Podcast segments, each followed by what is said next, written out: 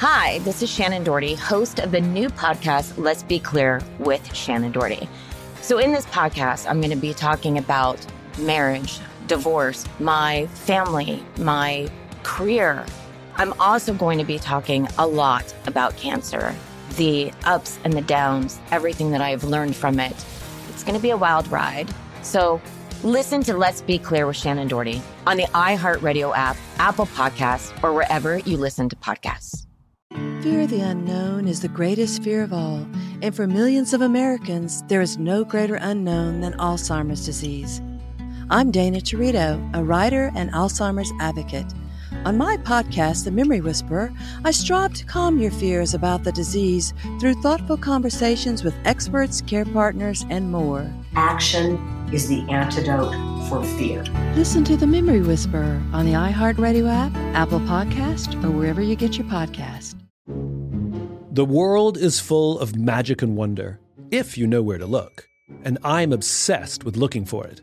I'm Simon Sinek, and I host a podcast called A Bit of Optimism. Each week, I have a short conversation with someone who inspires me or teaches me something about life, leadership, and other curious things. I hope you'll join me on the journey. Listen to A Bit of Optimism on the iHeartRadio app, Apple Podcasts, or wherever you get your podcasts.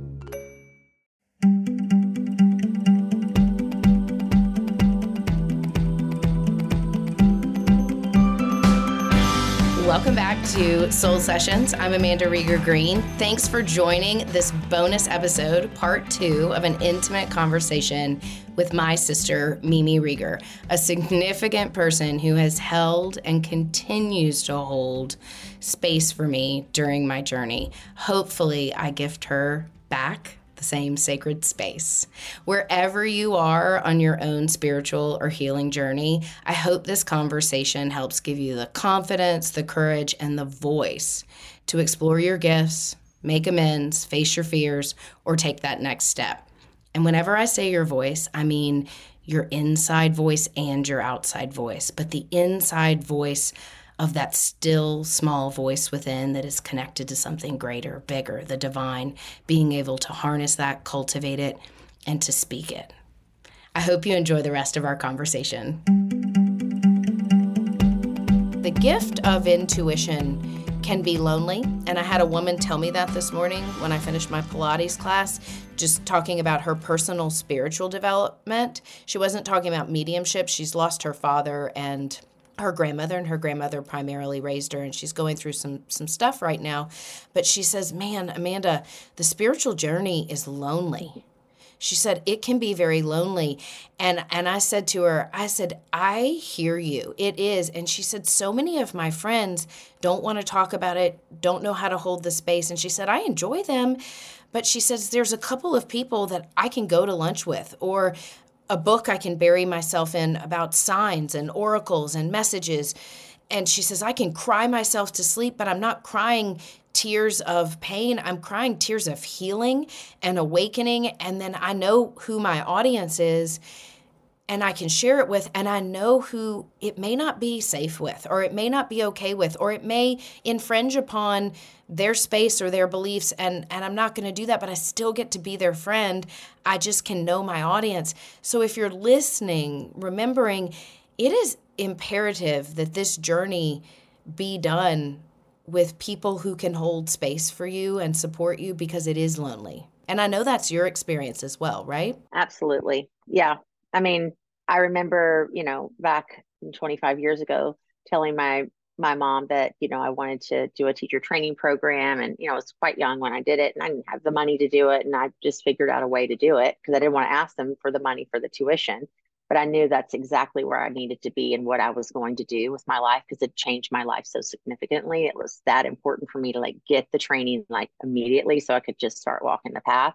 But this is many years ago, before, yoga was mainstream, before it was really. Yes.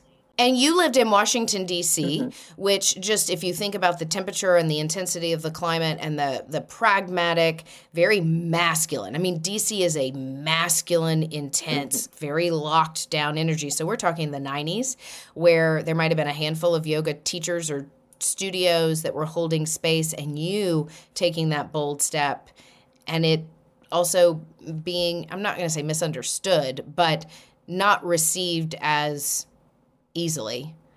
Yeah.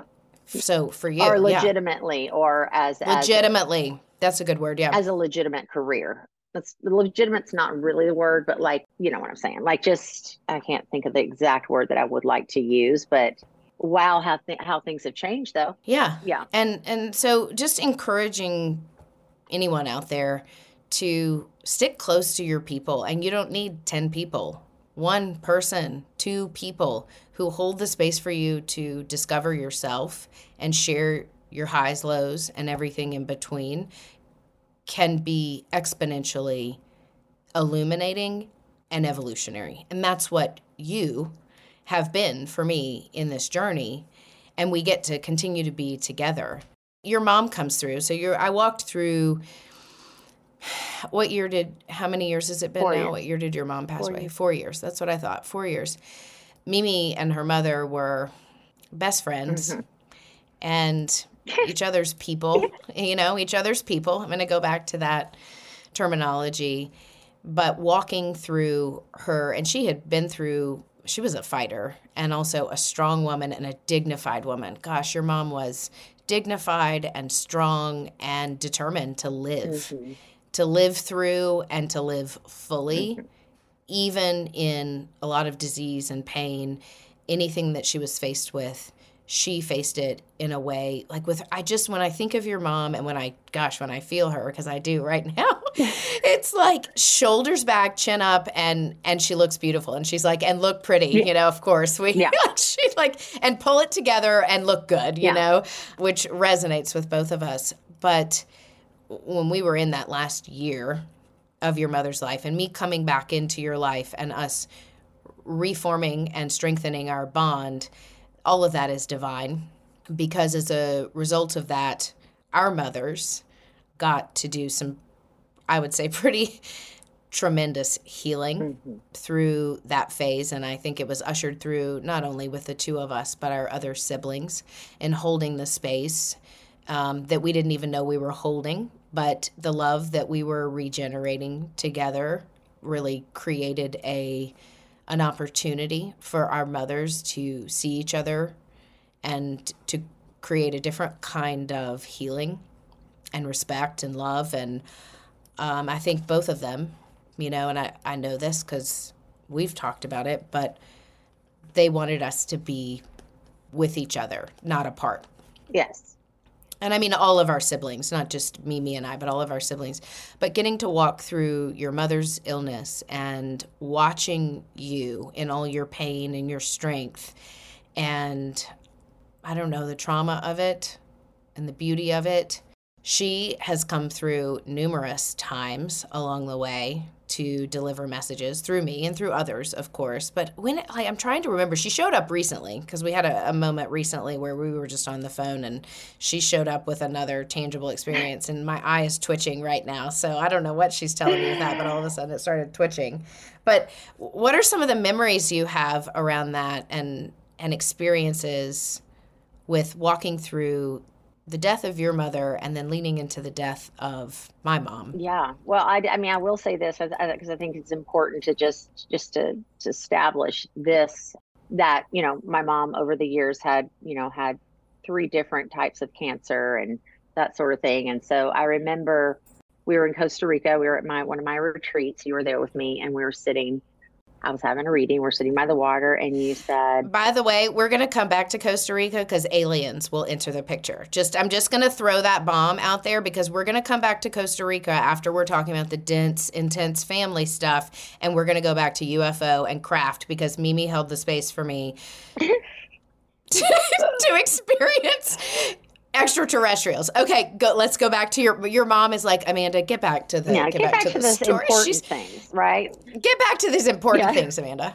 So we were having a reading, and you know, I mean, my greatest fear all my entire life is that my mom, you know, was going to die, and I was just, how was I going to survive without her? Like I lived with that angst from the first time that she had cancer when I was 16, all the way to, you know, when she passed away, you know, at 85.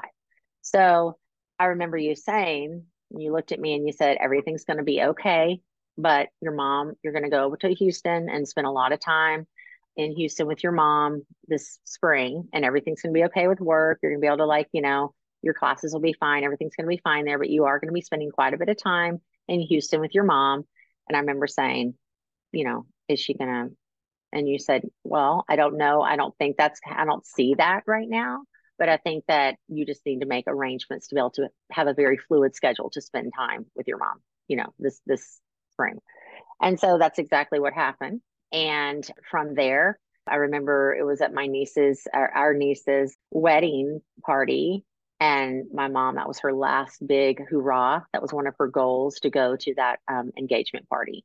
And she went, and she, you know, just was gracious and lovely and you know, just so such a fighter, and just did such a great job just being there, because it was hard as hell. You know, it was very hard for her to get there. She was asleep on the back of my aunt's car on the way over, like from Houston to Baton Rouge. It was not a good thing, but that was her, that's what she wanted to do. So we did it. And I remember you taking me aside in the little store where we were, and you said, I just want you to know it's not going to be very long.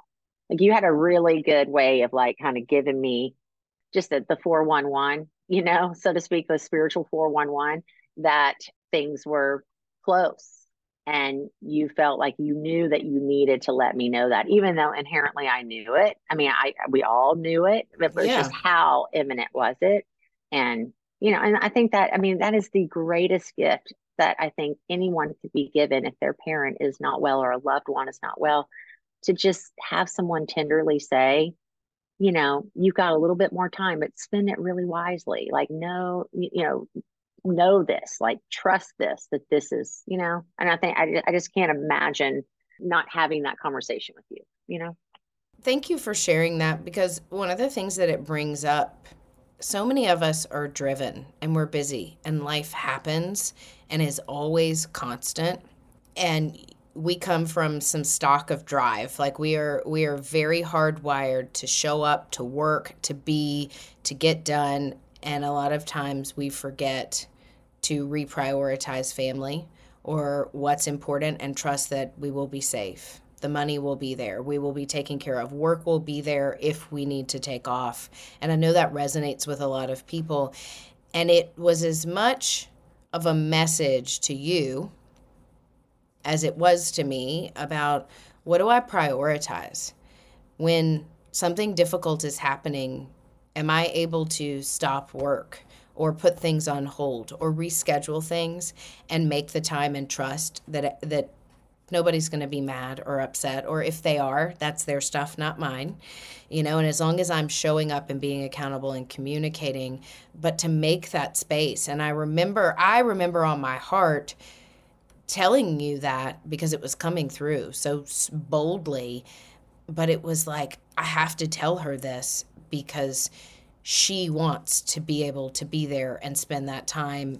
And it's not about having regrets, but it was like just being a divine messenger. And it's not me, it's spirit coming through. And it's heeding that call of delivering those kinds of messages that are delicate. When you're talking about death and illness, you know, when I'm on the phone with clients regarding divorce, or if a child is sick, or a pet. I mean, there are things that come through and I think, God, give me the strength. How do I say this? How do I deliver it? But they always, when I say they, I mean the consciousness of the person I'm talking to, my guides, the collective consciousness, God, all of that comes through, and they speak through me. They give me the words or the time or the environment to be able to usher it in the best way possible. And then what the person does with it, that's their business. That's their opportunity, not mine. And being able to say those things to you. And then I watched you take time off to show up. And I know that it was, because I've just walked through it. Mm-hmm. The same I did. And then here's what to me is mind blowing, because the way I watched you take time off, make sacrifices that were of utmost importance, you know, prioritizing your mom and your time, and going to Houston and being there for doctor's appointments and all of the things that ensue and terminal illness. I was able in turn to do that here, you know, a year and a half ago when Dennis and I were in Belize and my mom's illness had, which she had a terminal illness, but she had been doing so well. But when things shifted and when they shifted fast, and I didn't handle it all the best in that time. And I think it brings out some of the most challenging parts of us, death does, and caring for a terminally ill person, whether it's a parent, a spouse, a child, a grandparent, whomever it is, it can bring out some of the most terrifying aspects of ourselves and some of the most beautiful aspects. But you paved the way for me to be able to drop everything, move back, and hold space for my mom in that last year of her life. And so it's interesting, back to the parallel experiences, how watching you walk through that gave me the cliff notes, for lack of better words, to summon the same courage.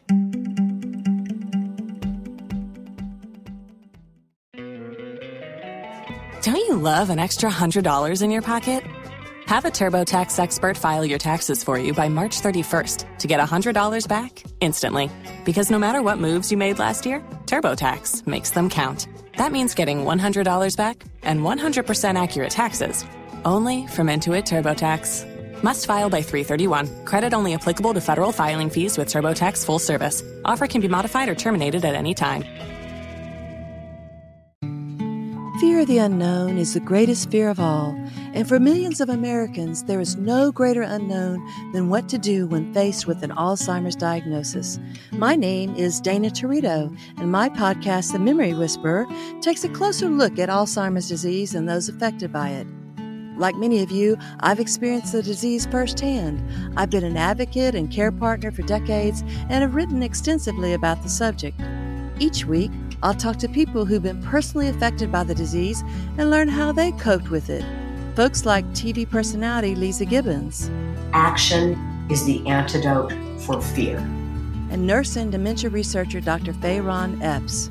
We no longer can be silent. We have to speak up. We have to share our experiences so we can help each other and learn from each other. Listen to The Memory Whisperer on the iHeartRadio app, Apple Podcast, or wherever you get your podcast.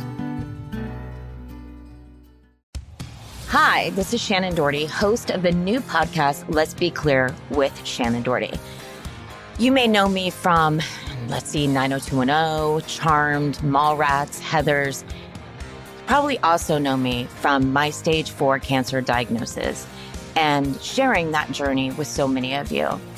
There's something so authentic about a podcast. It's me connecting, me talking raw in the moment. That's what my goal is to give you. To talk about why I feel that cancer, to a certain extent, is a gift, what my responsibilities are as a person with cancer, because I think that there's something so much bigger than me. And to be honest, I'm still trying to find out what that is. And maybe together we'll find it. It's going to be a wild ride, so I hope that you all tune in. Listen to Let's Be Clear with Shannon Doherty on the iHeartRadio app, Apple Podcasts, or wherever you listen to podcasts. It's interesting, back to the parallel experiences, how watching you walk through that gave me the cliff notes, for lack of better words, to summon the same courage with my own fears about work or money or priorities, and all of that stuff just falls into place. I will say this, just how I would say, we were talking about, the messages that you can convey to others, but it's really a gift that keeps on giving, because, watching you go through it and then, going through it myself with my mom, and I'll just be sitting, outside of a class with students, and, people are talking about, challenges with their family, challenges with their mom, someone's ill, this and this. And I mean, whether it's the right thing to do or not, I just feel very called to say, do whatever you can to spend this time with your person, whomever it is. You know what I mean? And I might be overstepping, but I feel like, kind of like you, I most of the time know that it's the right thing to do because it feels right. And it's usually very well received because I'm speaking from my heart. It's not like I'm saying, go spend time with these people, you horrible person. You know, it's more like, this is what you want to do because you don't want to miss these tender, sweet moments. And I remember saying that to you. Just go and do nothing. Get in the bed and watch old movies and laugh. Yeah. And we did so much of that, you know, like I was able to do that, you know, and Sally, our oldest sister, she works and does things and multitask like I do. She's like, Amanda, just get in the bed and don't bring your computer with you. You know, when I was watching it, because I would watch TV with Mom, and because I'd want to be in there with her. And I'd be like, Mom, I've got to answer some emails, but I'm right here. And Sally would be like, Amanda, get in the bed and don't bring the computer. Yeah. You know, get in the bed and bring the computer sometimes because you want to be with her and she wants you to be there too. But get in the bed and just be in the bed and watch TV. Present, be all the way present. Be all the way present, because those memories, and I sit in her bedroom all the time, you know, and I mean, there's a couple of shows that have come out where she was so funny. One of them is Only Murders in the Building, the Hulu show with Steve Martin, Martin Short, Selena Gomez. And she said, Amanda, I mean, I cannot believe the audacity of them to finish up this season and not release a new one. Don't they know I'm dying? And she said that. She said, I mean, like when it was over, season 2, she says, don't they know that I'm not going to be here for season 3? Couldn't have they have taped it earlier? And it's funny because it's out now, and I go sit in her room, and I sit all the way down. And I sit there with my little snack or whatever I'm doing, and I just sit in there. And sometimes I cry and I laugh and all the things, but it's those tender moments, like you said, that's part of the grief process and the healing process and the divine connection. And it you know, is making me think about leading up to my mother's death, which I mentioned to you all earlier. I absolutely could not have walked through what I walked through in caring for my mom the last year of her life without my husband and my siblings, because they showed up at exactly the right moment when I asked or didn't ask, and they showed up unconditionally. And I knew to ask them for help and ask them to intervene. And I was raw, and I was exhausted, and I was messy, and I was afraid. But everyone showed up in ways to support that journey, so it could be divine, painfully divine in a way. So thank you for that, you know, and thank you for sharing those tender moments. And, you know, I know that, you know, and I want to share this because it is kind of funny. I remember, I don't know, like in the last 6 months of my mom's life, she kept having dreams about your mother. Mm-hmm.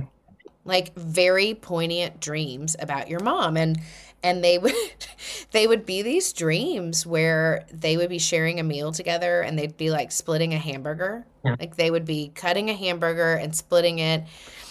And two of the dreams that my mom had, both times they were having meals, and both times their meals were interrupted by other people. One time it was like they were in your mom's home, and some of your mom's friends were there, and Mom was there, and she was cooking a hamburger, which is so hysterical because and my mom was loving that your mother was cooking a hamburger, like, you know, all of these things, but that she cut it and they were splitting it. And one of the women was like, I can't believe that you're just letting her eat off of your plate. And your mom jumped too and said, mind your own business. We do this all the time. We always share a hamburger.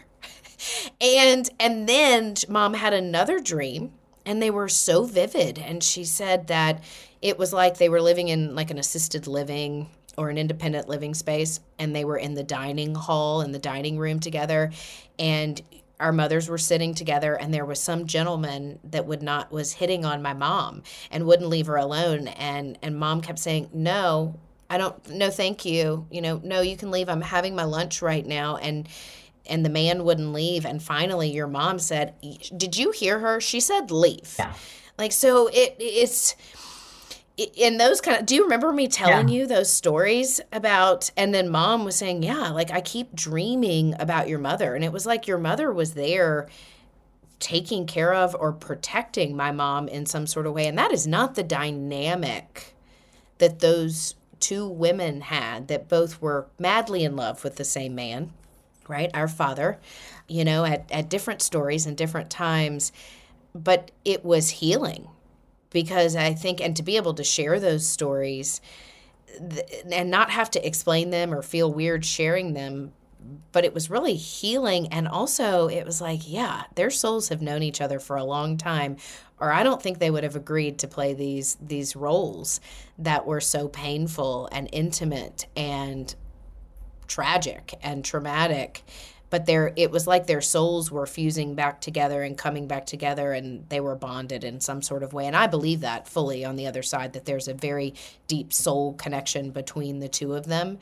And I believe that with people because I see it oftentimes, protagonist or antagonist in our lives, people where we have the most dysfunction, tragedy, trauma, pain, are often souls. And I don't mean this all the time. We have some psychopaths and sociopaths out there and people who are, you know, extremely abusive. So I'm not giving spiritual bypassing, a spiritual pass to anybody. But I do believe that some of the people where we can experience the deepest sources of pain are souls that are so deeply bonded that we trust them to play out their experiences for their lessons and give us the space to learn our lessons. And to me, there was a lot of full circle energy spiritually, like walking between the worlds, that was happening there.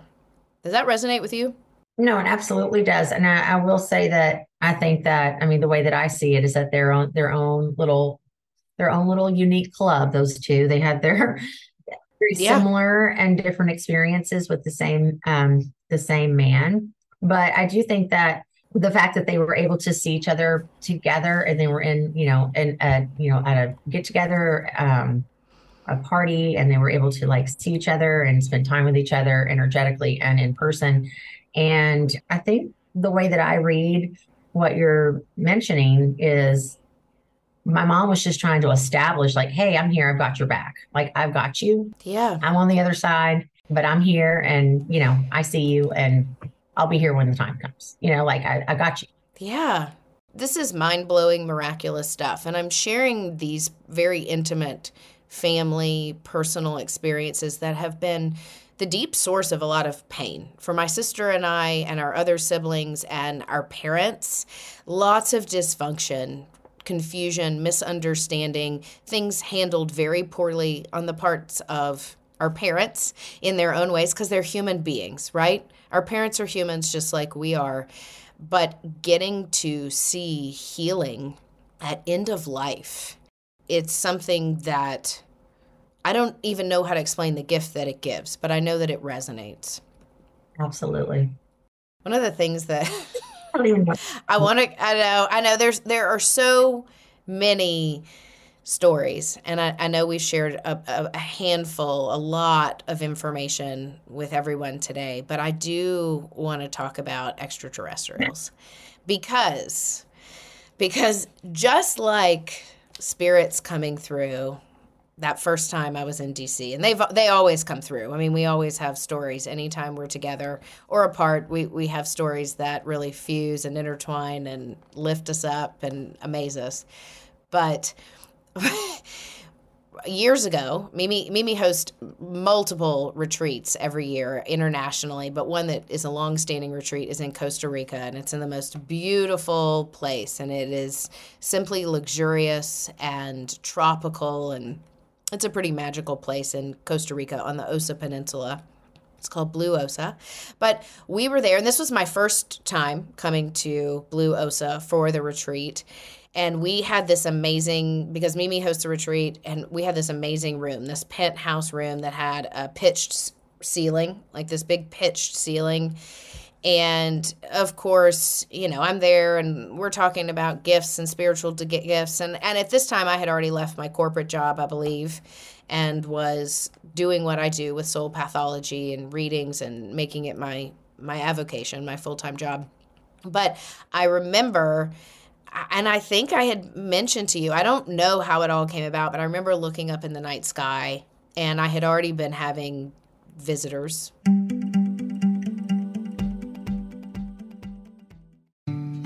Fear of the unknown is the greatest fear of all, And for millions of Americans, there is no greater unknown than what to do when faced with an Alzheimer's diagnosis. My name is Dana Torito, and my podcast, The Memory Whisperer, takes a closer look at Alzheimer's disease and those affected by it.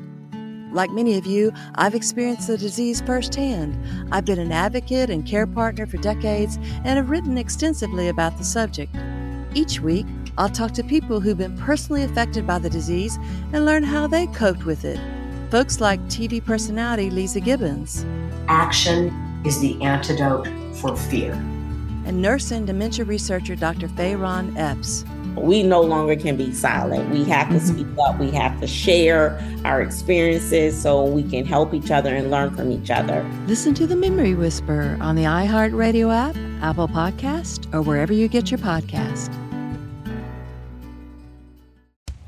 Hi, this is Shannon Doherty, host of the new podcast, Let's Be Clear with Shannon Doherty. You may know me from, 90210, Charmed, Mallrats, Heathers. Probably also know me from my stage 4 cancer diagnosis and sharing that journey with so many of you. There's something so authentic about a podcast. It's me connecting, me talking raw in the moment. That's what my goal is to give you, to talk about why I feel that cancer to a certain extent is a gift, what my responsibilities are as a person with cancer. Because I think that there's something so much bigger than me. And to be honest, I'm still trying to find out what that is. And maybe together we'll find it. It's going to be a wild ride. So I hope that you all tune in. Listen to Let's Be Clear with Shannon Doherty on the iHeartRadio app, Apple Podcasts, or wherever you listen to podcasts. What does optimism look like? I'm on a quest to find the people who inspire us to dream more and do more. I'm Simon Sinek, and I host a podcast called A Bit of Optimism.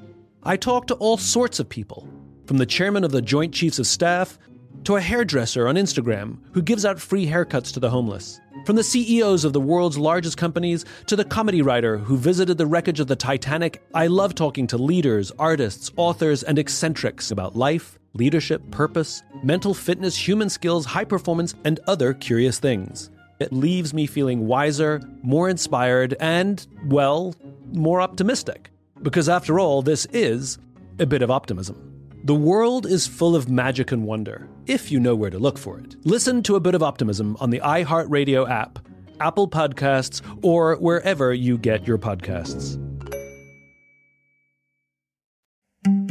And I think I had mentioned to you, I don't know how it all came about, but I remember looking up in the night sky, and I had already been having visitors visit me in Texas, on our property in Texas, and I was getting contact from ships, and I would see them in our backyard. We had a couple of acres just outside of Austin, and I could see the night sky clearly. I would look up, and I would see craft in the sky, and they wouldn't be stars, and they would be moving, and they would be signaling laser beams. So all of this was going on. I go on this trip to Costa Rica, and of course, we're in Costa Rica, and I look up at the night sky after dinner one night, and there are a couple of craft.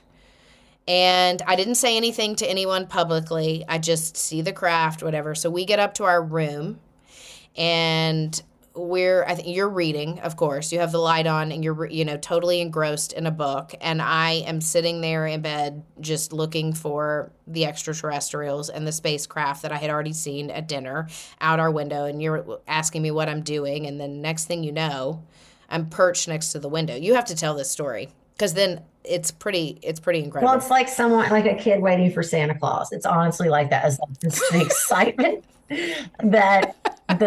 just the jubilation of the expectation that something that you've been wishing and hoping for all your life is about to happen. You know what I mean? And so I remember I'm reading, and I remember you just kind of very elegantly slip off the bed and like get on your hands and knees and start looking underneath like one of the windows. Just to be clear, when we say penthouse, it's literally like a tree house on the top floor. Where the top floor is like a big tree house. So it's like, it's not like some cement, something. It's like we're in the jungle, like full on, with open air and availability for all sorts of creatures to come into the room. So that's for another day. But anyway, so talking about these creatures. So anyway, so she is literally on her hands and knees with her little hands like on the windowsill, like looking up. I see him. They're there. I'm like, what's happening right now? And you said, I see the crowd. They're signaling me. And I said, well, what are they saying? You're like, well, they're signaling me. And I said, well, just let me know what I should tell everybody. When they take you, I'll give the message back to everybody. What should we say? You know, like I wasn't freaked out. I was like, well, if you're going to go, I need to know how to let people know this has happened, because I need to have like the right delivery so people don't think I'm insane. That, you know, yeah, it was the cutest thing. Yeah. Well, and you also said, too, you said, I'll be sure and tell everybody you'll be back. You're not going to be estranged from us again. You've gone up into a craft with your people, but you'll be back and you'll tell us what's going on, that you're not piecing out of our lives again, that I have witnessed this. So I get back in bed. And here's the crazy part about it. I get back in bed and again, what you hear is Mimi just unapologetically, without hesitation, holding space. Instead of saying, Amanda, get back in bed or you're ridiculous. There was never any of that. It was like, okay, well, if you're talking to your people, what are they saying? And okay. And you weren't placating me either. I mean, you were curious and believed, but also like, okay, well, this is happening. So I get back in bed. And I turned my little reading light out, and you're still reading, and then I think you turned yours out at some point. And do you remember the room illuminating from the inside out? Yeah. Will you talk about that? Because it's pretty crazy. Yeah, just the lights. It was pitch black. Remember, we are somewhere where there's limited electricity and energy. There are no lights in the sky. So when it's dark, when you turn the lights out, it is pitch black there. You know, you can't see your hand in front of your face. So there's like this translucent flooding of light that starts coming in and like kind of dancing around, and the room illuminated. And you basically said, did you see that? And I said, yeah. I saw it. Like I did, because it was like the room lit up from the inside out versus the outside in. Yeah. And nothing, there was not electricity. It was luminous. Yeah. It was translucent, and it was kind of like lightning, but luminescent. And I don't know how to explain it, but they came in and they were signaling. I don't think they were physically there. It just was energy. And yeah. I don't know. It was energy and them signaling.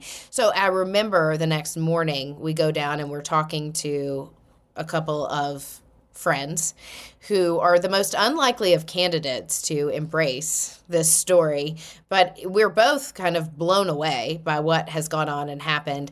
And the next thing we know, one of, you know, your good friends and my dear friends now basically says, oh yeah, we were in that room last year and this was happening and I knew there was weird stuff going on. I knew. And the next thing you know, the whole dialogue starts, and by that evening at dinner, we had a telescope out, and everyone is looking for craft, and we saw them in the sky. Do you remember? We literally have telescopes. We have, you know, basically implored all the people and everybody, and so everyone who is curious about this is out there in the night sky looking at the craft moving and signaling, and they were there. And people witnessed all of this. Yeah. So yeah, it was a very unique retreat for sure.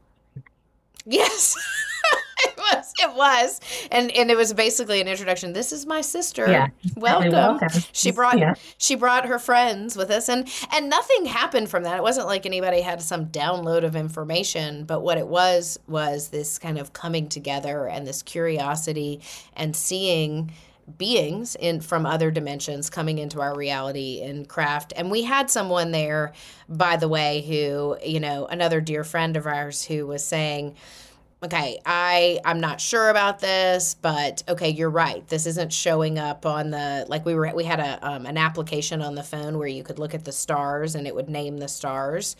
And he's like, well, I will validate that this isn't showing up. And so we had, you know, all of the things. I want to go back to one other story just because these are so fun to share. And I hope you all are enjoying these stories and getting not only laughter and joy from this, but curiosity and what comes through safe space and camaraderie in whatever you're exploring, whatever you believe. Because it really is about getting curious and expanding consciousness. And I, like I said, I do know different today about those beings and connections that I've had and what they're signaling. And I've had different interactions with them that is much more evolved today, because living in Belize, they would show up quite a bit, or Kraft would, and the interactions were a little bit more personal and dynamic. But I will say this. So you and our sister Anne had come to visit my husband and I, Dennis and I. You all were in Texas. And the home that we lived in Texas, we had a ghost. And we literally had a ghost. There was a gentleman who had died on the property where we lived prior to us moving there, and his name was Harry. That was actually his name. And right when we moved into the property, he made contact with me, and I was able to put the puzzle pieces together, and he had had a heart attack in the yard. Our neighbors, I told my husband about this. Our neighbors validated the whole story. They were digging some new electrical lines, and he was 38 and had a heart attack. He left a wife and 3 children. It was very tragic, sudden, and unfortunate. But anyway, his name was Harry, and he would show up, and it was almost as if his spirit was really stuck. It was stuck. I know. It was very, he would show up too as an apparition. And I don't always see spirits as apparitions, but he would show up. I would see him out of the corner of my eye, and he would never cause harm. He was quite protective over the property and actually over me. But anyway, you and Anne come to visit, and Dennis and I are relaying stories about Harry. We are telling you about how Harry shows up, about him opening cabinets and leaving them open, about him running off. We had 2 housekeepers that he ran off. So they might have, it was lots of things were going on with Harry. So Dennis and I are telling you these stories. And I think it was Anne. We're sitting there just all kind of curled up talking. And do you remember this? Well, I can't remember what he says, but it came through on your phone or Anne's phone. Yeah. Yeah, on my phone. So we're sitting there, and Anne says, well, Amanda, how does he show up? And immediately after she said that, and my phone was sitting like on the coffee table away from all of us. I don't have Siri on my phone. I have all of that turned off.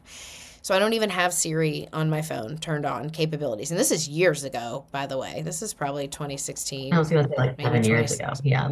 Yeah, like it's been a while, 2017. And literally she says, how does he show up? How does he communicate is what she asked. How does he communicate? And literally the phone in a man's voice very clearly says, I think, therefore I am. Yeah. So there you go. The answer, this is the most paranormal thing I've ever had happen. And it's Dennis, my husband, my sister Anne, our sister Anne, Mimi, and I, and we're all sitting there, and the phone is, none of us can reach the phone. None of us have touched the phone. My Siri is not even on. How does he communicate? I think, therefore I am, which is energy. Like that is, the definition of energy. And we all sat there for about a minute in silence, just staring. And you are the one that broke the silence and said, did anybody else hear that? And we are all just floored at the experience because it is one of the wildest paranormal experiences I've ever had. But anyway, I wanted to share that. And I want to thank you for being here and holding space and for allowing us, allowing this time to be able to talk about sensitive and personal things, but also experiences that are divine, that are spiritual, that are healing. I want to talk a little bit about you. So I mentioned to everyone, my sister is a yoga instructor in DC. She hosts retreats, amongst other things. She is an incredible entrepreneur, but you just did your death doula certification training. Do you want to talk about that a little bit? Because it's becoming more prominent. And if you're out there and you haven't heard about this, just like there's a birth doula, you can be a doula helping people bring babies into the world, ushering them in, holding space for the family. It's becoming more commonplace and accepted. There is death doula training, and you, as a result of what you talk about it, tell me how that flourished in your heart and then your training a little bit. Sure. So, from all of that wonderful, invaluable time that I spent with my mom in her last, year of life, like I mentioned, it was just such a gift and something that I didn't ever really think that would be the most beautiful thing that I've ever witnessed. I thought it would be the most terrifying thing that I'd ever witnessed and the saddest thing. Yeah. Actually, it was like the most fulfilling, one of the most fulfilling things that's ever happened to me, and very validating, because not only am I still here and doing okay, I'm doing well. And I feel like, you know, because of your gifts, I'm able to stay in touch with her and know that she's, you know, right by my side. But also it made me realize that, you know, dying is beautiful, and it's so important, that the process of dying. And I just feel like it has such a taboo.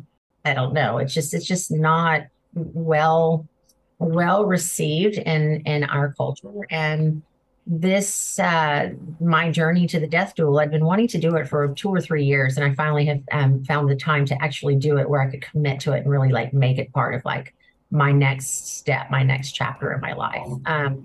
But it was one of the things where, you know, I did all the coursework and I read the books and did all the things. But when I went there, it was like I already knew everything. And that's when you know you're in the right place, mm-hmm. when it is all so natural, where, you know, it's not challenging. It's not difficult to do all the homework that, you know, hours and hours and hours of homework. I couldn't wait. I mean, I was driving around town with my windows down, listening to, you know, books on dying. Everybody else is like listening to music and blah, blah, podcasts. And I'm like rolling around DC, like listening to like really intense, morbid stuff and having the greatest day of my life. That's like me. I listen to those things all the time, and I am just making spiritual connections left and right, and it feeds my soul, and it can be something extremely intense or sensitive, and I am finding so much clarity and meaning and connecting dots. One of the things you just said that I want to go back to as well is that the thing that you thought would be the most terrifying was one of the most beautiful things in your life, and that is your mother dying. And yes, it has the pain and the loss attached to it, but the thing that you would be the most terrified of ended up being something that not only was beautiful, but opened up deeper gifts within your soul that you have been connecting the dots through and in. Yeah. And I think that, you know, what I mentioned about like saying something to some of the students about, you know, spend this time with your, you know, with your loved one, that sort of thing. But I don't think that if I wouldn't have reconnected with you, and this will just kind of bring it all the way home. Yeah. If I had not reconnected with you and had the opportunity for you to, you know, be in the process and actually pretty much just forecast that was what was going to happen with my mom and the timing and that sort of thing. It gave me the grace to be able to prepare for it, but it also gave me a lot of tools that I think that I needed in order to be able to handle it, but to be able to find the beauty in it and be able to like share that with others, like to want to be able to speak to people about, don't you want your loved one to have the best death possible? Don't you want to have them feel celebrated and seen and taken care of, but also, you know, have them have a voice in the way that they live in the very, you know, last days of their lives or months of their lives, you know, help them have a plan, help them have a way to have dignity and instead of, you know, go out with this sense of sadness, with more of a sense of celebration. You know, if I were listening to myself 25 years ago, like, who is this? You know, what is this person saying? But like, you know, it's a lot of work, and it's been a journey, and it was so effing hard. I mean, it really was so hard, you know, but it was also so unbelievably beautiful at the same time. And it brought my siblings and you closer together, because I mean, you know, it was such a significant loss in our family.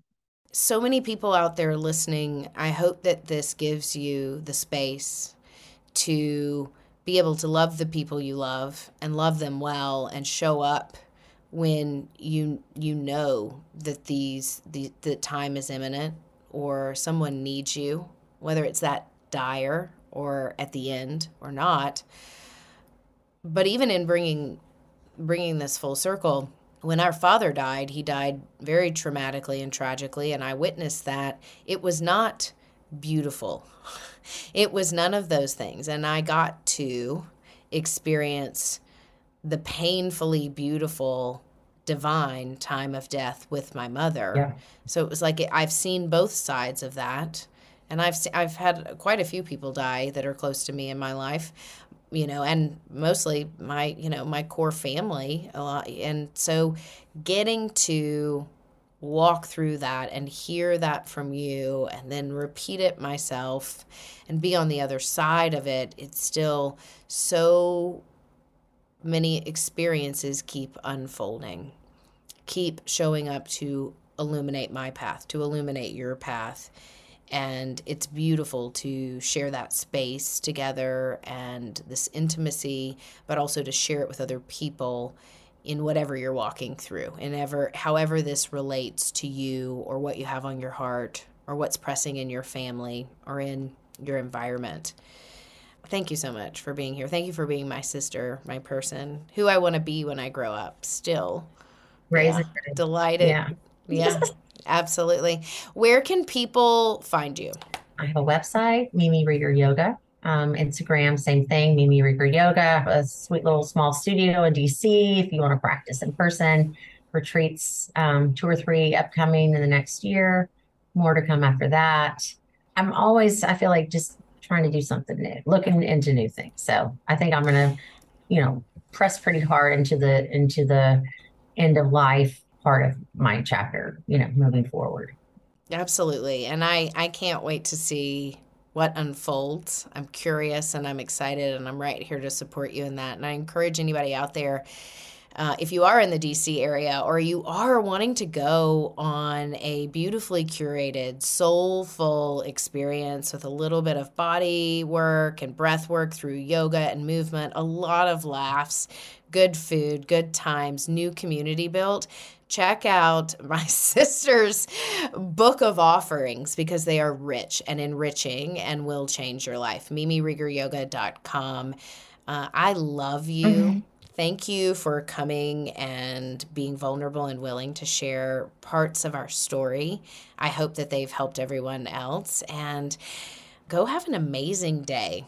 Everyone out there, thank you for joining me. And if you have comments or feedback, please be sure to reach out. Reach out on Instagram, soulpathology.com, or you can email me, podcast@soulsessions.me. Be sure to like, follow, and share with anybody you think this might uplift, touch, or expand. Take care.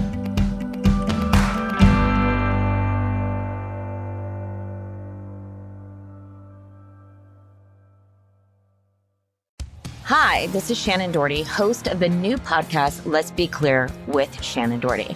So in this podcast, I'm going to be talking about marriage, divorce, my family, my career. I'm also going to be talking a lot about cancer, the ups and the downs, everything that I've learned from it. It's going to be a wild ride. So listen to Let's Be Clear with Shannon Doherty on the iHeartRadio app, Apple Podcasts, or wherever you listen to podcasts. Fear of the unknown is the greatest fear of all, and for millions of Americans, there is no greater unknown than Alzheimer's disease. I'm Dana Torito, a writer and Alzheimer's advocate. On my podcast, The Memory Whisperer, I strive to calm your fears about the disease through thoughtful conversations with experts, care partners, and more. Action is the antidote for fear. Listen to The Memory Whisperer on the iHeartRadio app, Apple Podcast, or wherever you get your podcast. The world is full of magic and wonder, if you know where to look. And I'm obsessed with looking for it. I'm Simon Sinek, and I host a podcast called A Bit of Optimism. Each week, I have a short conversation with someone who inspires me or teaches me something about life, leadership, and other curious things. I hope you'll join me on the journey. Listen to A Bit of Optimism on the iHeartRadio app, Apple Podcasts, or wherever you get your podcasts.